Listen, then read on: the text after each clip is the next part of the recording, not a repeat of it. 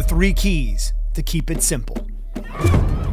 This is Brian Cain with the Mental Performance Daily podcast, and I couldn't be more excited to kick off a nine day mini seminar with Cincinnati Reds outfielder Jake Fraley.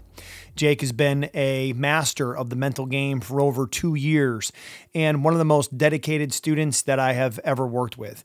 Jake completely embraces all aspects of the mental game and uses them to maximize his performance both on the field and off the field as a father, as a husband, as an advocate for mental health and mental performance. If you'd like to listen to our full length interview, you can do that in the show notes below over in our sister podcast, Mental Performance Mastery. Today, Jake is going to discuss his three keys to keeping it simple at the plate and how this strategy helps him compete one pitch at a time. The first game back, the first game back mm. from your injury, you go two for three. Uh, they're interviewing you after the game, and you go through what we call the four stages of buy in. You're like, man, mental game wasn't really for me. And then my agent connects me to this guy who works with UFC fighters. And I thought, well, if it's okay for them, maybe I'll check it out. And I get into it. And then you look back and say, well, I can't believe I did it any other way. You know, and then there's another video where they show you and they talk about an index card that you have in your back pocket, which we picked up from Sean Casey, right? Of the three yep. keys to keep it simple. Would you talk about the concept of the three keys to keep it simple and how that's been helpful for you? Yeah, it's it's been huge. Um, you know, hitting is such a complex thing. Um, and any way that you can do to you know make it simple right? So the three keys to keep it simple um, they're going to work to your advantage especially when you are in the big leagues you know playing in front of 20 30 40,000 if you're lucky enough in a big enough stadium um, and it's sold out um, and you're in a high pressure situation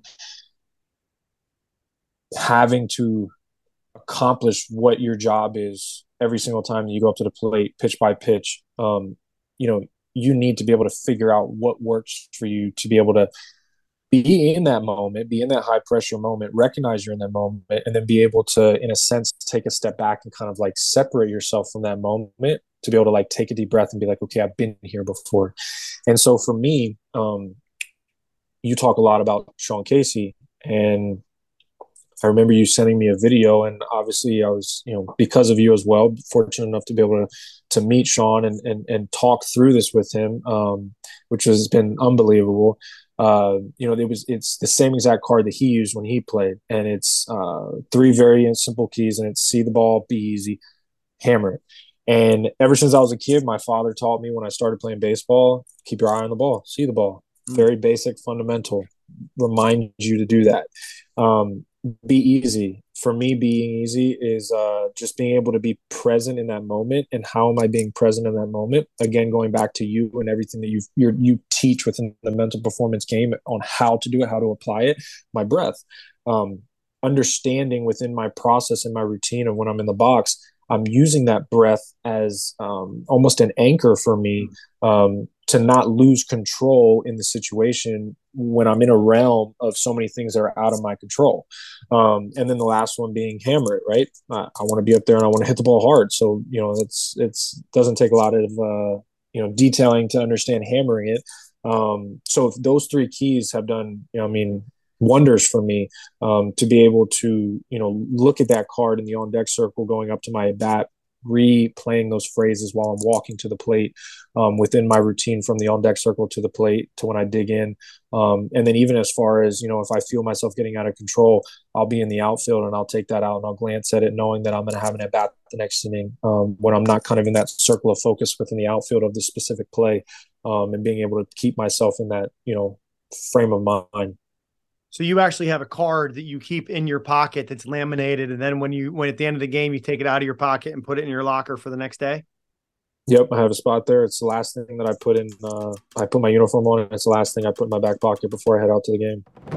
Thanks for checking out Mental Performance Daily. If you like the show, be sure to leave us a rating, review, and comment. We'll see you tomorrow, but dominate today. Attention coaches, want to elevate your game in coaching mental performance? I've got exciting news. Open enrollment for the Mental Performance Mastery certification is just around the corner. Head over to briancain.com slash certification to join my insiders list now for an exclusive $200 discount and be the first to know how to take advantage of this opportunity. Remember, that's briancain.com slash certification.